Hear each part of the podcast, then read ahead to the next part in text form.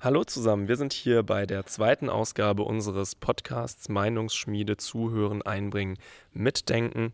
Wir haben heute einen ganz besonderen Gast, der allerdings nicht das erste Mal äh, mit den Julis NRW etwas zusammen macht. Er war nämlich auch schon bei unserem Landeskongress in Bielefeld und danach haben wir noch nie die Halle so ruhig gehört wie während des Vortrags von ihm. Die Rede ist natürlich von Carsten Stahl. Carsten, herzlichen Dank, dass du dir heute die Zeit genommen hast. Ich danke dir, dass du dir die Zeit nimmst, diesem Thema wieder äh, eine Stimme zu geben, und zwar meine, weil dieses Thema uns alle betrifft. Und ich war ja schon für euch äh, in Bielefeld mit euch allen zusammen und habe euch mal etwas die Augen und die Ohren geöffnet. Das kann ich sehr gut, weil ich nicht wegsehe, weil ich nicht schweige und weil ich nicht akzeptiere, dass Kinder in den Tod getrieben werden. Das ist schon mal ähm, ein sehr direkter Einstieg. Äh, Kinder werden in den Tod getrieben. Äh, ich lese auch bei dir ab und an, Mobbing tötet. Das ist sehr plakativ. Äh, aber dennoch, wenn man sich Fälle anschaut, ähm, merken wir auch oft, dass Kinder beispielsweise in den Selbstmord getrieben werden. Da wollen wir gleich auf jeden Fall drauf eingehen. Ähm, vielleicht erstmal zu dir. Manche kennen dich ja noch äh, von RTL 2, von Privatdetektive im Einsatz. Ähm, wie wurde aus Carsten Stahl, dem Privatdetektiv Carsten Stahl, der Anti-Mobbing-Influencer, wie es jetzt eine Zeitung geschrieben hat? Also erstmal, das Wort Influencer ist für mich teilweise, sobald ich das sowieso als nicht wirklich von Wert betrachte, ich sehe mich als Vater, als Bürger und als Aktivist. Ich bin ein Anti-Mobbing-Aktivist und mittlerweile weltweit bekannt. Ich war in der New York Times, groß. Ich war in der BBC mit über 70 Millionen Zuhörern und 170 Millionen im Podcast. Und ich kämpfe seit sechseinhalb Jahren bundesweit gegen Mobbing. Ja, ich bin mal bekannt geworden aus, mit einer TV-Sendung, die Privatdetektive im Einsatz heißt. Aber seit zwei Jahren habe ich noch eine andere TV-Sendung oder habe eine andere TV-Sendung, die heißt Stahlhart gegen Mobbing. Und, und da könnt ihr euch alle schon mal darauf vorbereiten und warm anziehen, ich bekomme von RTL in der Primetime von 20.15 Uhr bis 22 Uhr, also in der Hauptsendezeit des stärksten TV-Senders, eine Sendung als Jugendcoach, als Familiencoach, die heißt SOS Carsten Stahl hilft. Was glaubt ihr, wenn mich drei bis vier Millionen Menschen sehen in der Hauptsendezeit, die viele Menschen sehen, wie viele Menschen mir dann noch mehr zuhören? Und was das für eure Verantwortung bedeutet, die ihr nämlich teilweise nicht einnimmt bei diesem so wichtigen Thema, wenn es um Jugend geht. Ich werde kritisiert, meine Methoden werden ähm, sterilisiert, werden mehr oder weniger oder werden an, ich ecke an, ach, wisst ihr was. Ich mache das seit sechseinhalb Jahren. Mein eigener Sohn wurde vor sechseinhalb Jahren Opfer von Mobbing nach nur zwei Tagen Grundschule in diesem Schulsystem, was seit 20 Jahren nicht reformiert wird. Was das war dann, das war dann der Einstieg praktisch. Das war der Einstieg, weil mein eigener Sohn zum Opfer wurde. Und dann habe ich aus Verzweiflung und Not, wie jede Vater und Mutter, spielt keine Rolle, ob man prominent ist oder nicht, gemerkt, wie die Schule und das Schulsystem damit umgehen. Und habe aber auch dann, fairerweise muss ich sagen, die Hilflosigkeit des Direktors gespürt und da hat er mich schon wieder leid getan und habe gefragt, aber warum passiert da nichts? Ja, Herr Stahl, ändern Sie was daran. Ändern Sie was daran. Wir werden im Stich gelassen. Wir sind der Situation hilflos ausgeliefert. Und jede Schule, die wahrheitsgemäß Gewaltmeldungen meldet, die wird kritisiert und steht schlecht da. Und die, die lügen und verheimlosen und verschweigen, die sind, äh, stehen halt besser da. Und deshalb hätte ich nie geglaubt. Aber ich bin ja nur Bürger aus Berlin. Und was soll ich euch sagen? Wenn ein Innensenator namens Geisel die Gewaltzahlen und Gewaltmeldungen der Schulen unter Verschlusssache stellt, und unter Verschlusssache stellt man nur eins, was dem Ruf eines Bundeslandes schaden kann. Aber dem Bundesland Berlin kann man nicht schaden. Das gab es schon weit vor diesen ganzen Schwachmaten, die lügen. Sondern man kann nur dem Politik, Politik schaden. Das kann es nämlich. Man würde nämlich aufzeigen, dass es versagt. Und in Berlin versagt der Senat. Und unabhängig davon, dass Kinder sterben, wir haben eine Verrohung der Gesellschaft. Immer mehr Gewalt. Berlin ist ein Bedienungsladen geworden für Kriminelle. Die werden teilweise noch geschützt. Es gibt hier keinen richtigen Cut. Rechte Gewalt wird, wird kritisiert, linke Gewalt wird toleriert. Wo leben wir denn bitte? Macht euren Job.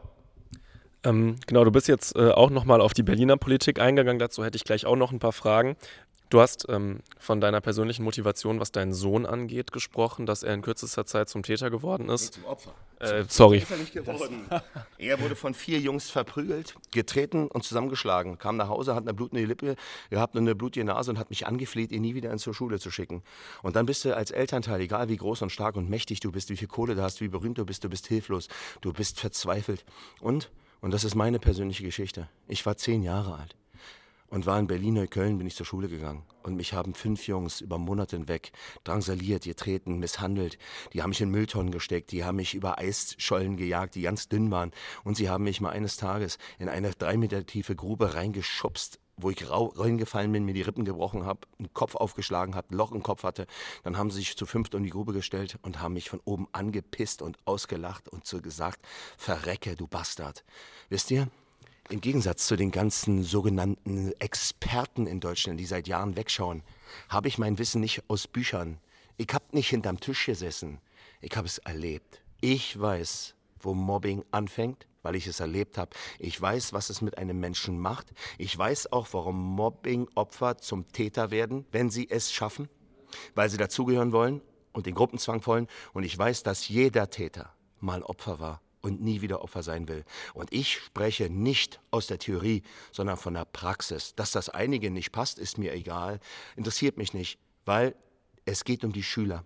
Wir müssen Projekte, Präventionsprojekte an den Schulen haben, die den Schülern wirksam aufzeigen, dass das der falsche Weg ist. Aber Schüler in der heutigen Zeit von Handys und Digitalisierung, wir haben Schüler 5.0, die müssen entertained und auf Augenhöhe abgeholt werden. Da könnt ihr euch eure Titel, sorry, sonst wohin stecken.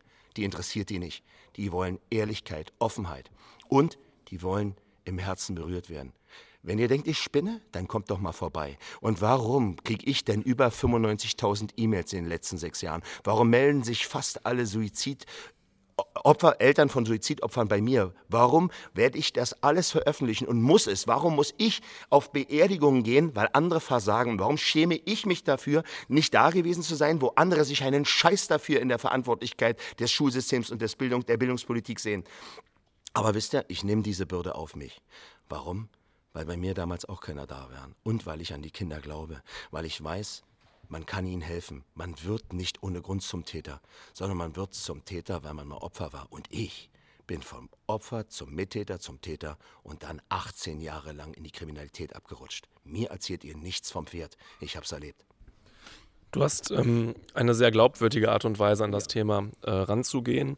Du hast auch gerade über äh, Schülerinnen und Schüler gesprochen, wie du an die herangehst. Du gehst ja mit deinem Projekt dann auch äh, in Schulen. Ähm, ich, ich gehe mittlerweile mit meinem Projekt in Schulen.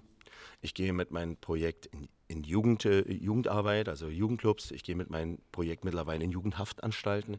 Ich bin aber auch in Firmen, in großen Firmen, dessen Namen ich jetzt nicht sage, weil ich mache auch Prävention, also Ausbildung und vor allen Dingen Weiterbildung zum Thema Mobbing in großen Firmen, weil die haben dadurch teilweise Burnouts. Denn Mobbing findet ja nicht nur in Schulen, sondern in der ganzen Gesellschaft statt, äh, in sozialen Schichten. Selbst bei der Bundeswehr, in der Feuerwehr kommt das vor. Ich habe auch schon für die Bundeswehr gearbeitet. Also ich mache das wirklich bundesweit. Ja, klar, ich setze da an, bevor Menschen zu Opfern Täter werden können oder wie es noch schlimmer wird. Deswegen setze ich ganz früh an, mittlerweile teilweise in Kitas, dann natürlich mit einem ganz anderen Ansatz, etwas leiser, etwas äh, gesetzter. Klar, ich bin Vater von zwei Kindern, das kann ich auch. Ich bin, bin Berater und Experte von Kindersendungen zu dem Thema, aber wir, ich wir müssen uns multiplizieren, wir müssen viel mehr authentische Persönlichkeiten haben. Warum sind so viele Sozialarbeiter, die dafür, die, die das eigentlich machen sollten? Ihr müsst wissen, wir haben in der Woche 500.000 bis eine Million Fälle von Mobbing, Gewalt, Hass und Vorurteilen.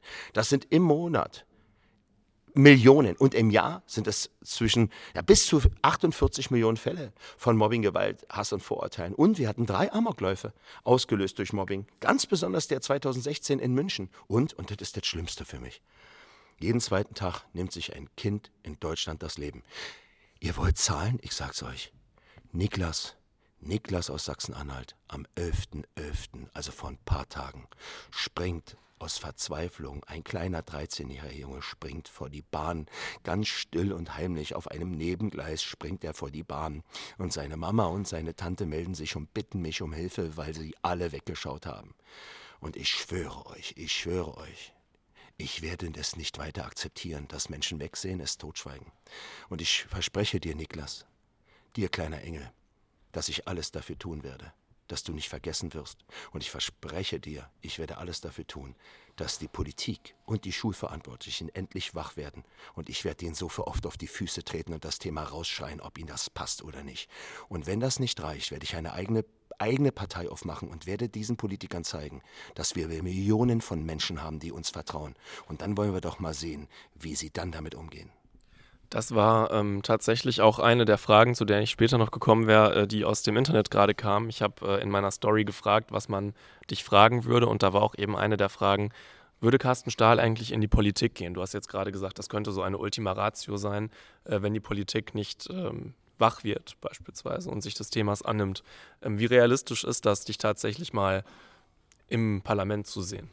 Also wie realistisch ist es? Wie realistisch war es vor sechseinhalb Jahren, als ich mit 25 Schülern angefangen habe, dass ich gesagt habe, ich werde in Deutschland Mobbing in, die Öffentlichkeit bringen, hat man mich ausgelacht als Spinner bezeichnet. Jetzt sind sechseinhalb Jahre vergangen. Ich habe mit 25 Schülern angefangen. Ich hatte bis heute 53.000 Schüler. Ich habe eine bundesweite Kampagne, eine weltweite Kampagne unter Stop Mobbing und Stop Bullying gegründet. Und ich war schon im Bundestag, ich war in Abgeordnetenhäusern. Wie realistisch war das denn für euch da draußen, als ihr noch gedacht habt, ich bin Spinner? Wisst ihr? Es ist alles möglich. Aber eigentlich bin ich kein Politiker. Ich bin Aktivist. Ein Aktivist betätigt sich politisch. Eigentlich möchte ich die, die da sind, eigentlich unterstützen. Ich bin kein Feind der Politik, aber ich bin ein absoluter Gegner und ein Feind von Wegsehen, Verharmlosen und Totschweigen. Wenn Kinder in Deutschland leiden und sterben, schaue ich nicht weg. Und entweder handelt ihr Verantwortlichen und Parteien in Deutschland, oder wir werden es selber machen. Und das tue ich doch schon seit Jahren. Und ich bin nur eine Person. Was ist, was passiert wohl, wenn ich die Millionen Menschen einsetze, die hinter mir stehen?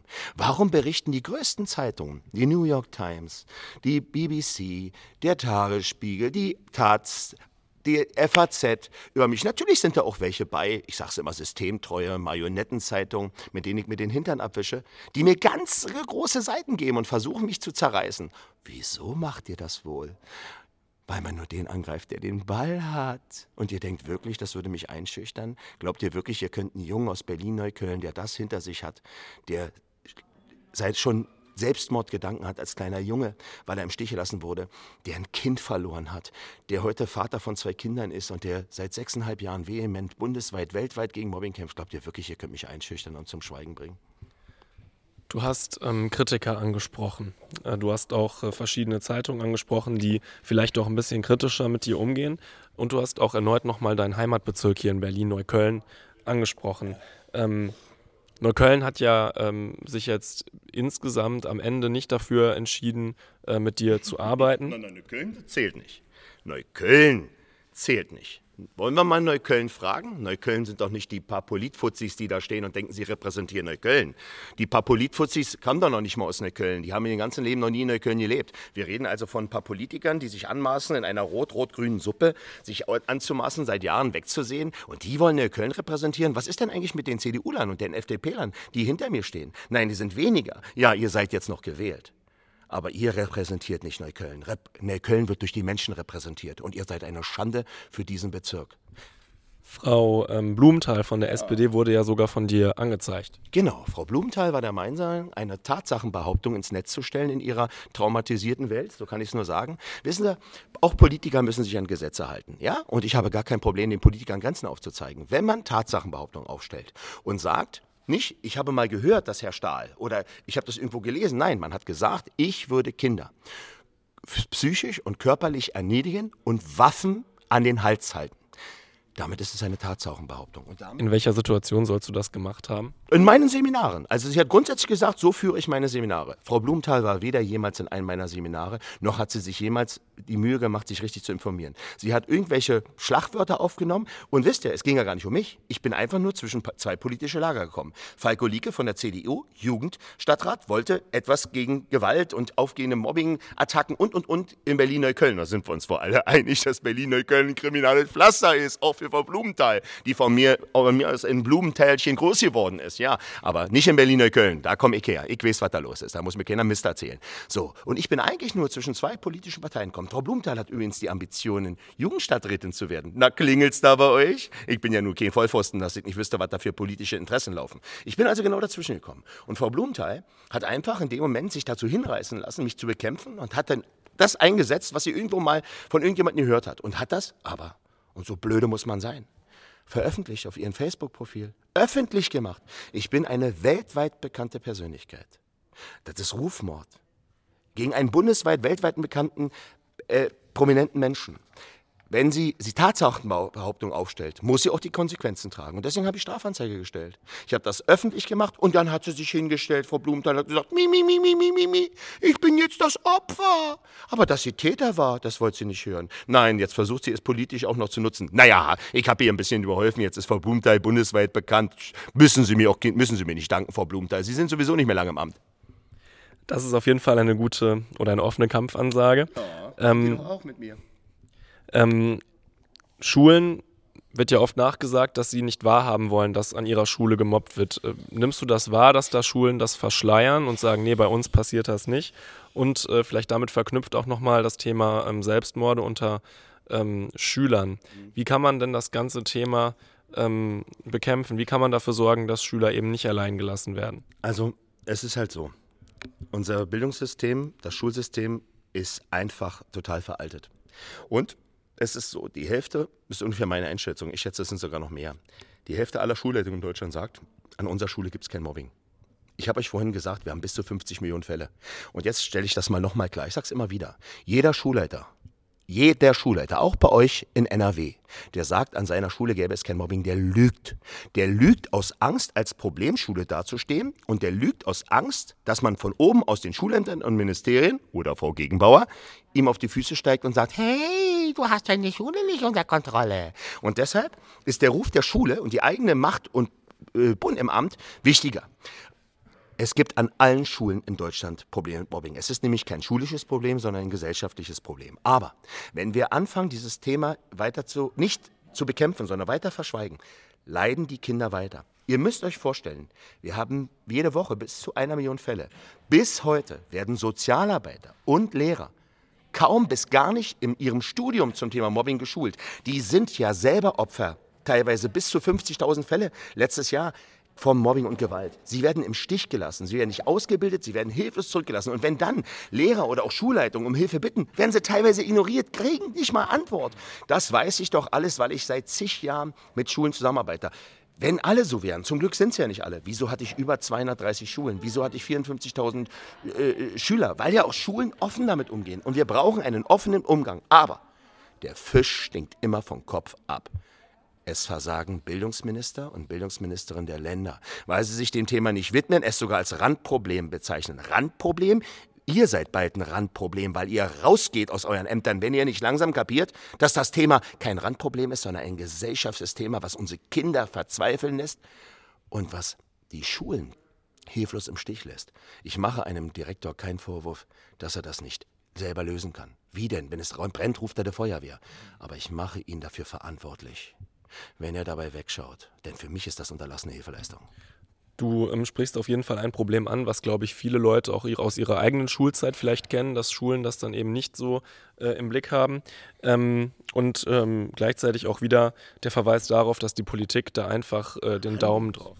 Die Politik, ist der, ich verstehe ja irgendwo dieses, uh, wir wollen jetzt uns keinem Tabuthema annehmen, weil es könnte ja unserer politischen Energie schaden. Ey, wacht doch mal auf, liebe Politiker.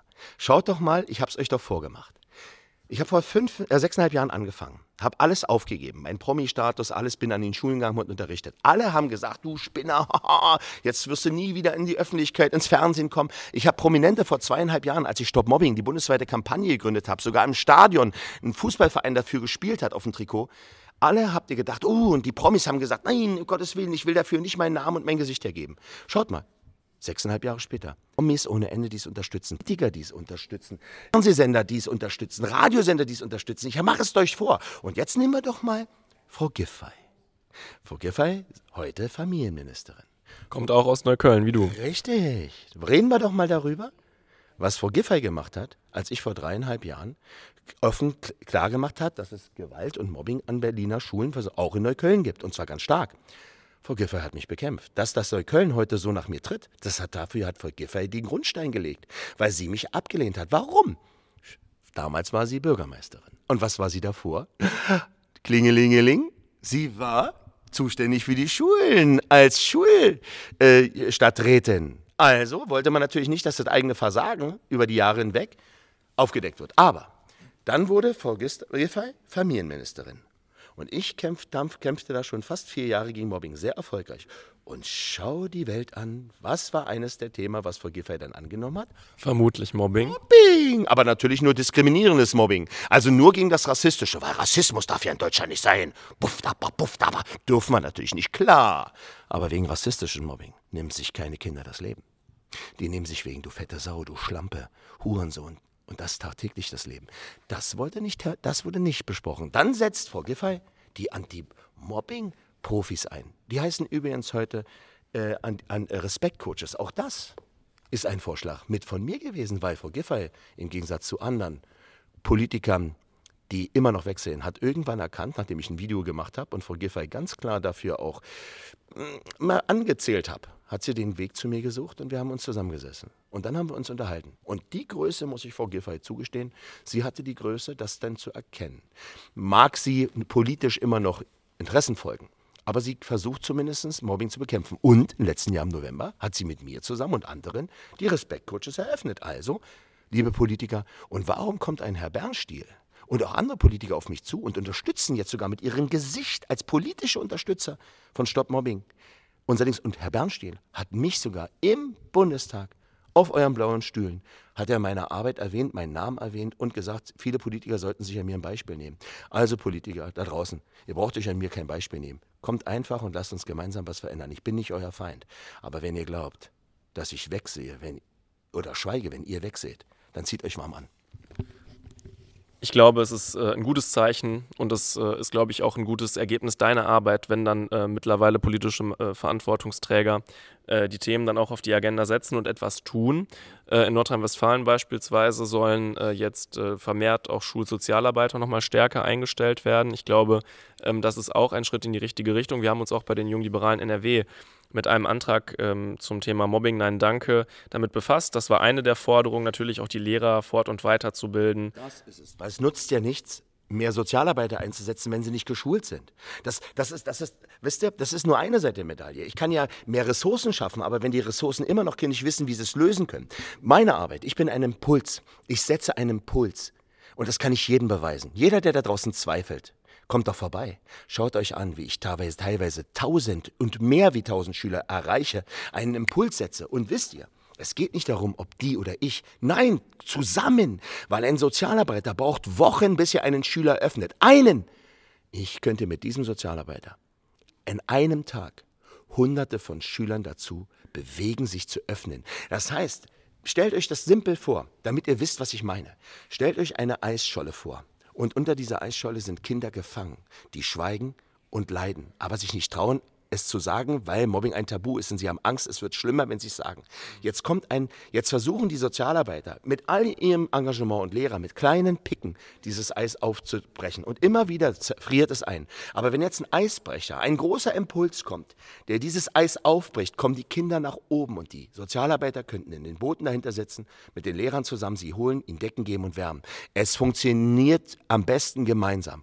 Aber wenn ihr denkt, nur weil ihr diese Titel habt, könnt ihr uns, die Experten des Lebens, aussparen. Dann habt ihr nicht verstanden, um was es geht. Ihr habt Angst aus Konkurrenzdenken, aus Egoismus, dass wir euch was wegnehmen. Wir wollen uns unterstützen. Und jeder, der mit mir zusammengearbeitet hat, hat auch genau das gesagt. Wieso habe ich über 200 positive Zeitungsartikel, sogar aus der New York Times, von was die FAZ, der Mann, das systemgesteuertste Blatt, was wir in Deutschland haben, abschreibt. Aber wenn es darum geht, die Wahrheit über mich zu sagen. Schaut mal, ich habe eine Frau Schaf, das war die Artikelleiterin. Die habe ich eingeladen nach, nach Stralsund. Bei welchem Artikel? Bei dem Artikel von der FAZ vor drei Wochen. Ich lade sie also ein und sage ihr, schicke ihr im Vorfeld über 200 Beweise. Beweise von Schulen, die mit mir gearbeitet haben, von, von, von, von Auswertungen, von Elternbriefen, von Schülerbriefen und Videos und, und Talkshows ohne Ende. Jetzt kommt sie zu einer Veranstaltung, wo Eltern und Schüler sind, knapp 200. Und ich sage ihr noch zu ihr, wissen Sie, Frau Scharf, hier sind die Menschen, die es betrifft dann äh, mache ich meine Veranstaltung sehr bewegend, sehr sehr emotional. Die Menschen, die Eltern kommen hinterher zu mir, stehen bei mir, bedanken sich, wollen mit mir reden. Und Frau Schaf kommt zu mir und sagt, sie geht jetzt los. Ich sage, wie bitte, Frau Schaf? Hier sind die Eltern, fragen Sie die, ich muss meinen Zug kriegen. Wisst ihr, die hat den Artikel schon vorgeschrieben gehabt. Und genau das war's. Und wissen Sie, Frau Scharf, was Ihr Artikel ist? Nichts weiter wie Scheißhauspapier. Ich hab mir damit dezent den Hintern abgewischt. Oh, aber wissen Sie was? Was nutzt Ihnen Ihre Kackauflage von 280.000 bis 300.000? Wissen Sie, was das Video von mir gebracht hat? Als ich mal die Versagen der Politik offengelegt habe? 18 Millionen erreichte Menschen. Das sind Reichweiten, äh, von denen wir auf jeden Fall äh, träumen können. Nehmen wir doch mal Herrn Bernstiel. Herrn Bernstiel ist ja in, ich bin ja auch keine Werbung für die CDU, ich arbeite auch mit der FDP zusammen. Ja? Herr Bernstiel äh, hat ein Video gemacht zu mir und meiner Arbeit, aber auch zum Thema Mobbing überhaupt. Er hatte den Mut. Ich habe dieses Video dann geteilt und habe gesagt, endlich schauen Politiker nicht mehr weg. Herr Bernstiel ist ein Politiker aus der inneren Sicherheit, ja, die Bekanntheit nicht, aber er steht da fest drin. Er ist zum Beispiel jetzt auch sehr vertraut mit der, mit der äh, 5G-Geschichte oder auch mit äh, den Clan-Kriminalität. Also ist schon jemand, der auch was zu sagen hat und Einfluss hat. Normalerweise, wenn er ein Video teilt und eine Botschaft von sich, hat er vielleicht fünfmal geteilt und so was, wenn überhaupt. Als ich das geteilt habe und auf ihn hingewiesen habe, hat das fast 300 Mal geteilt. Also ihr seht doch, wie das Zusammenspiel zwischen Aktivist und politischem, politischem Mut doch nutzen kann. Also, das haben FDP, wir. Liberale, Herr Kubicki, ich, Herr Kubicki, heißt der Kubicki? Kubicki. Ich bin nicht Ihr Feind. Wir haben uns doch beide sogar gesehen auf der, auf der äh, äh, Parade hier vom Reichstag, zu der, zu der Menschen alle gekommen sind, um der, den Rekruten zu gratulieren. Wir waren doch da. Das Gelöbnis. Das Gelöbnis, genau. Lassen Sie uns doch gemeinsam was auch für die FDP machen. Bundesweit. Ich bin, ich verschließe mich da nicht. Ich habe schon Herrn Lindner vor zweieinhalb Jahren die Hände geschüttelt. Aber mehr wie Hände schütteln hat Herr Lindner im Moment auch nicht drauf, wa? Ähm, das müssen andere beurteilen. ich kann das beurteilen. Ähm, aber kommen wir vielleicht noch, ähm, noch zu zwei äh, spannenden Themen. Eins davon hast du gerade schon angeschnitten, nämlich die Gewalt, ähm, vielleicht auch von Schülern gegenüber Lehrern. Äh, meine Mutter äh, ist Grundschullehrerin. Ähm, von der darf ich dich auch noch mal ganz herzlich grüßen.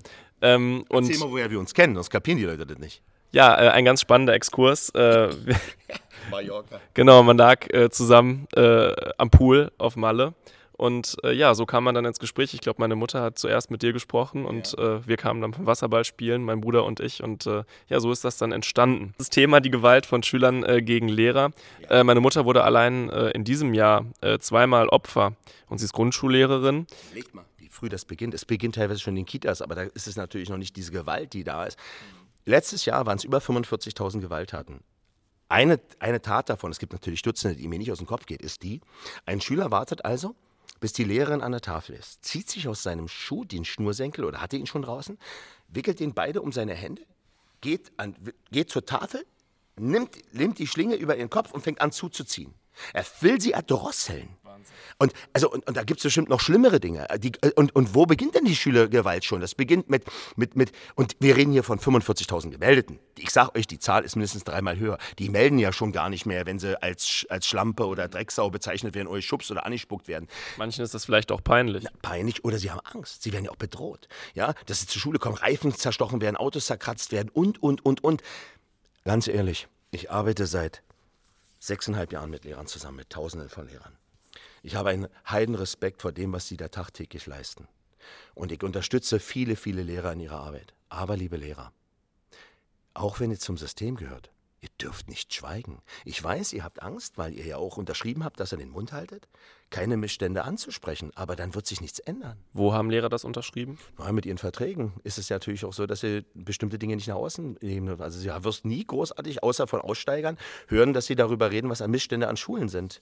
Ja. Aber ich glaube tatsächlich, dass es ja weniger ein Maulkorb ist, äh, als dass es da, glaube ich, andere Prozesse gibt, die dann intern ablaufen. Ja, ne? aber alleine die Tatsache ist es ja. Also ist es ja so, wenn jetzt also ein, ein Lehrer oder sagen wir mal sogar ein Schulleiter an Frau Gebauer einen Brief schreibt und der schreibt jetzt, sagen wir mal, der Tomateneintopf hat gut geschmeckt. Dann sage ich euch, kommt oben an, ähm, das Toilettenpapier ist alle.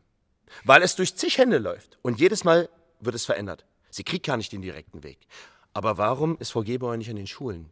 Kitas eröffnen, damit erreicht man nichts. Warum ist sie nicht auch mal da, wo es ist, sitzt sich mal rein in die Problemschulen und sieht sich die Probleme an, was da passiert? Wieso wird da vor dir die, warum schweigt man dazu? Wieso treffen sich alle Minister und Ministerinnen äh, der, der Kultusminister und unterhalten sich über alles, teilweise sogar über mich und meine Arbeit, mehr oder weniger, wie man mich zum Schweigen bringt. Ja? Das geht, glaube ich, nicht. Ich habe es schon oft versucht. Aber dafür müsstet ihr den Mut haben, abzudrücken. Und den habt ihr nicht. Ganz ehrlich, Menschen wie ich, haben den Mut. Wisst ihr warum? Weil ich es vom Herzen tue und weil ich auf sechs Beerdigungen war. Und die siebte habe ich am 7.11., am 7.12. Dann bin ich bei Niklas. Ich bin bei Niklas 13 Jahre, der sich vor kurzem das Leben genommen hat. Ich bin eingeladen und ich werde dastehen. Und warum nicht Herr Tullner, der Bildungsminister? Warum steht er nicht da? Aber Marco Tullner. Ich habe Ihnen schon tausendmal gesagt, dieses Thema holt Sie ein.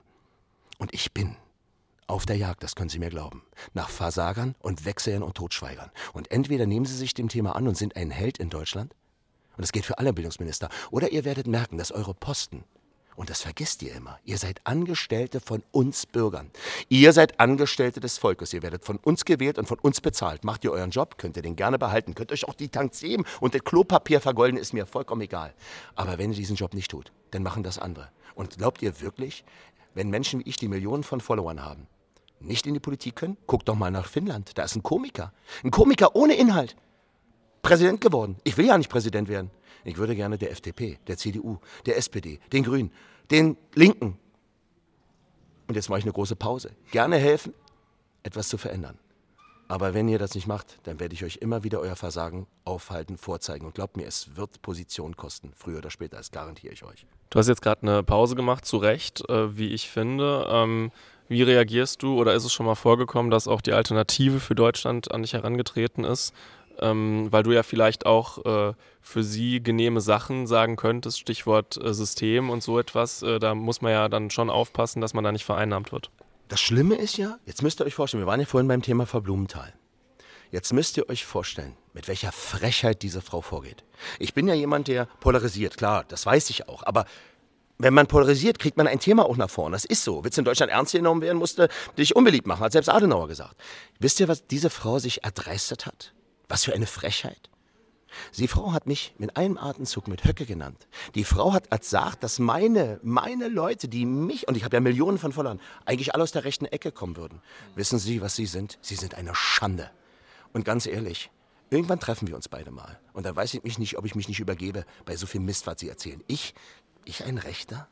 Meine Kinder sind zur Hälfte Polen. Ich bin mehrfacher Pate für Schule gegen Rassismus. Ich komme aus Berlin, Neukölln. Ich habe so viele Freunde mit Migrationshintergrund. Ich habe so viel gegen Rassismus getan. Da können sich eine Politiker den nicht mal ansatzweise mit vergleichen. Ich kämpfe für für Veränderung. Und ich, bin, ich beschütze unsere Demokratie, weil unsere Demokratie bedroht wird. Und wo wird sie angefangen zu bedrohen? Wenn ich Schüler sehe, die von, von der Welt keine Ahnung haben und die rassistische Dinge sagen. Wisst ihr, ich bin seit dreieinhalb Jahren an Schulen und wir reden oft über Ausdrücke. Seit dreieinhalb Jahren merke ich eine Zunahme an, an Beleidigungen wie Judensau, Judenschlampe. Woher kommt das? Ich will nicht sagen, und das auch nochmal ganz klar, nicht jeder Mensch und jeder Bürger in Deutschland, der die AfD wählt, ist rechts. Mhm. Wisst ihr, es ist, und das muss ich euch auch als junge Liberale sagen, es ist das Versagen der Altparteien, die Probleme der Bürger nicht ernst zu nehmen. Die wählen diese Parteien teilweise aus Wut, weil ihr verkackt. Und weil ihr euch immer noch den Thema nicht annimmt. Nimm doch mal mein eigenes Thema. Seit sechseinhalb Jahren sage ich es und ich gehe immer weiter nach oben. Millionen Menschen. Und trotzdem schaut die Politik immer noch weg. Also wie, was muss man noch machen, dass ihr kapiert, wie viel Prozente wollt ihr noch haben oder nicht mehr haben? Und wisst ihr, was wir dann haben? Dann laufen wir wieder im Schlagschritt. Und dann dürfen, wisst ihr eigentlich, ich arbeite, ich habe Kontakte zu der AGC als Rassist, wie Frau Blumenthal sagt. Wenn Sie nicht wissen, Frau Blumenthal, was die AGC ist, ja, können Sie mal nachgoogeln. Ist die American Community Jewish Community, also zu der jüdischen Gemeinde. Wissen Sie, wie einflussreich die ist? Nee, können Sie ja nicht wissen. Aus dem Blumenthal kommt, können Sie das nicht wissen. Mit denen habe ich Kontakt, ja. Und ich, wissen Sie, was ich höre? Dass immer mehr Menschen mit jüdischem Hintergrund Deutschland wieder verlassen. Das haben wir erreicht. Viele haben Angst. Armes Deutschland. Ja? Und trotzdem, natürlich hat mich die AfD schon angefragt. Sogar richtig toll. Weil, wisst ihr, also was ihr Angst haben müsst? Stellt euch mal vor, die AfD würde jemanden finden, der so polarisiert wie ich. Der sich dann da hinstellt als Frontmann. Dann haben wir ein richtiges Problem. Wie hast du reagiert? Ähm, wissen Sie, wie habe ich reagiert? Stehen die Leute noch, die gefragt haben? Ich sage, es gibt zwei Möglichkeiten.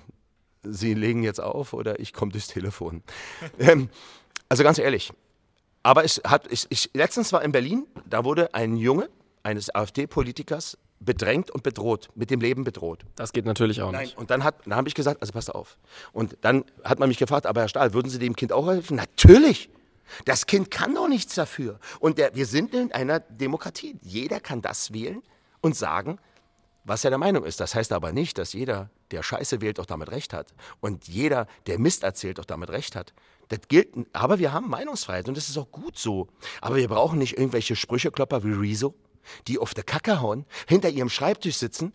Oder wir brauchen auch keine Fantasten, die manipuliert werden, mit Zöpfchen durchs Gegenrennen und schreien, man hat mir meine Kindheit zerstört. Wisst ihr, ich liebe die Natur. Seit 30 Jahren gucken wir alle weg. Spätestens seit 86 sollten wir das wissen. Es braucht keine Pippi Langstrumpf aus Schweden, die uns erklärt, dass wir was machen müssen. Aber ihr, liebe Politiker, instrumentalisiert das Thema, weil es ein Top-Thema ist. Und dabei konntet ihr uns nebenbei mal wieder in die Tasche greifen und die CO2-Steuer aus uns herauspressen. Meint ihr wirklich, wir sind so blöde, dass wir das nicht erkennen? Ähm, ich glaube, äh, zum Thema äh, Klima müssen wir auf jeden Fall auch nochmal diskutieren. Da könnte man den ganzen Das Abend eine füllen. schließt das andere doch nicht aus. Das, was eine schließt doch das andere nicht aus. Wir müssen was für die Natur tun. Wir müssen was verändern. Aber wir müssen doch auch mal. Ey, wie viel Prozent macht, macht die Dieselbelastung CO2 in Deutschland der Autos aus? Und was ist mit der Betonherstellung? Oder was ist mit den Kühen in China? Was? Reden wir doch mal über die Realität, wie viel Prozent das doch nur ausmacht. Ja, das ist wie mit dem Flaschenpfand. Ich finde es ja schön, dass wir das machen, aber alle Länder drumherum nicht. Das nutzt der Dings nicht. Wir, setzen zwar einen Anfang, aber wir müssen doch europaweit, weltweit und ganz ehrlich mit einem, ich sag's immer wieder so, wir werden immer in unserem Leben Arschlöcher treffen. Immer wieder wird es Arschlöcher geben. Manche davon werden sogar Präsident von Amerika. Aber wisst ihr, wir werden doch wohl kaum so eine Fantasten dazu kriegen, das zu ändern. Und wenn China und Amerika sich nichts ändern, dann werden wir einen hohlen Schiss verändern. Aber nehmt euch allen Themen an. Nehmt euch allen Themen an und nicht nur die, die euch politisch nutzen. Ich glaube, gerade mit deinem äh, Verweis darauf, dass man das europäisch und global lösen muss in der Umwelt- und Klimafrage, äh, sind wir uns natürlich auch inhaltlich sehr nah, denn äh, man kann das nicht nur in Deutschland retten, das Klima. Ähm, zum letzten Thema äh, Cybermobbing. Das ist ja nochmal gerade in unserer heutigen Zeit ein ganz, ganz großer Das ist, Bereich. schon, das ist schon längst wieder überholt. Ihr redet alle noch von Cybermobbing. Das ist doch schon längst überholt. Cybermobbing ist der Grund gewesen, warum sich weltweit die meisten Menschen, Jugend, Jugendlichen umgebracht haben. Tausende. Aber es ist schon längst viel mehr. Das nennt man nicht mehr Cybermobbing. Das nennt man Mobbing 24-7. 24-7 meinst du deshalb, weil das rund um die Uhr 24 passiert? Stunden, sieben Tage die Woche. Also stellt euch einen Schüler vor, der steht morgens auf. Die haben ja alle Handys. Der guckt in seinen Stream, in den WhatsApp-Stream, wird beleidigt, denunziert, durch den Dreck gezogen. Jetzt kommt, steigt er in den Bus ein. Da wird er wieder beleidigt, sogar teilweise geschlagen. Geht in die Schule, geht's in der Klasse und auf den Schulhof weiter. Dann geht er nach Hause, wieder in WhatsApp. Den ganzen Tag. Was macht das wohl mit der Seele eines Kindes? Ich werde es euch sagen. Denn mir vertrauen sie sich alle an, die 54.000. Wir haben in den Schulen, und das sage ich euch jetzt mal, und ich kann es euch beweisen, da müsst ihr nur mit euren Arsch vorbeikommen, dann zeige ich es euch. 90 Prozent aller Schüler ab der dritten Klasse waren schon Opfer von Mobbing. 90 Prozent aller Schüler ab der dritten Klasse waren aber auch schon Mittäter und Täter von Mobbing. Warum? Wenn ich da ganz kurz einhake, nämlich äh, in deiner Rede bei uns in Bielefeld hast du das ja auch gefragt. Du hast die Leute gebeten, ihren Arm zu heben, wer schon mal gemobbt hat, aber wer auch schon gemobbt wurde. Und das waren ja die meisten. 90 Prozent. Und ihr wart erwachsen. Euch fällt es ja noch schwerer. Aber wenn man die Kinder am Herzen berührt, sagen sie es. Wissen Sie, wisst ihr, wenn ihr jetzt, wenn jetzt jemand reingehen würde, wie macht er denn seine Statistiken? Ich gehe ja nicht rein und sage, wer von euch wurde schon mal gemobbt? Dann würden die sich ankicken und sagen, was willst du von uns? Dann würden, aber wenn du sie drei Stunden lang vom Herzen berührst, dann öffnen sie sich. Dann folgen sie nicht mehr der Gruppendynamik, sondern nur ihrem Herzen. Ihr glaubt mir nicht? Dann kommt vorbei. Ey, bei mir war die New York Times, die hat darüber berichtet. Die lest ihr doch jeden Tag. Der glaubt ihr doch, oder? Aber glaubt nicht den Zeitungen und schon gar keiner Toilettenpapierzeitung wie der FAZ, die sich kaufen lässt, weil in ihren, in ihren höheren Posten da oben Leute sind, die politische Interessen haben. Kommt vorbei. Kommt vorbei und schaut euch an, was wir bundesweit versuchen zu bewegen. Und ich lade jeden Dicker ein.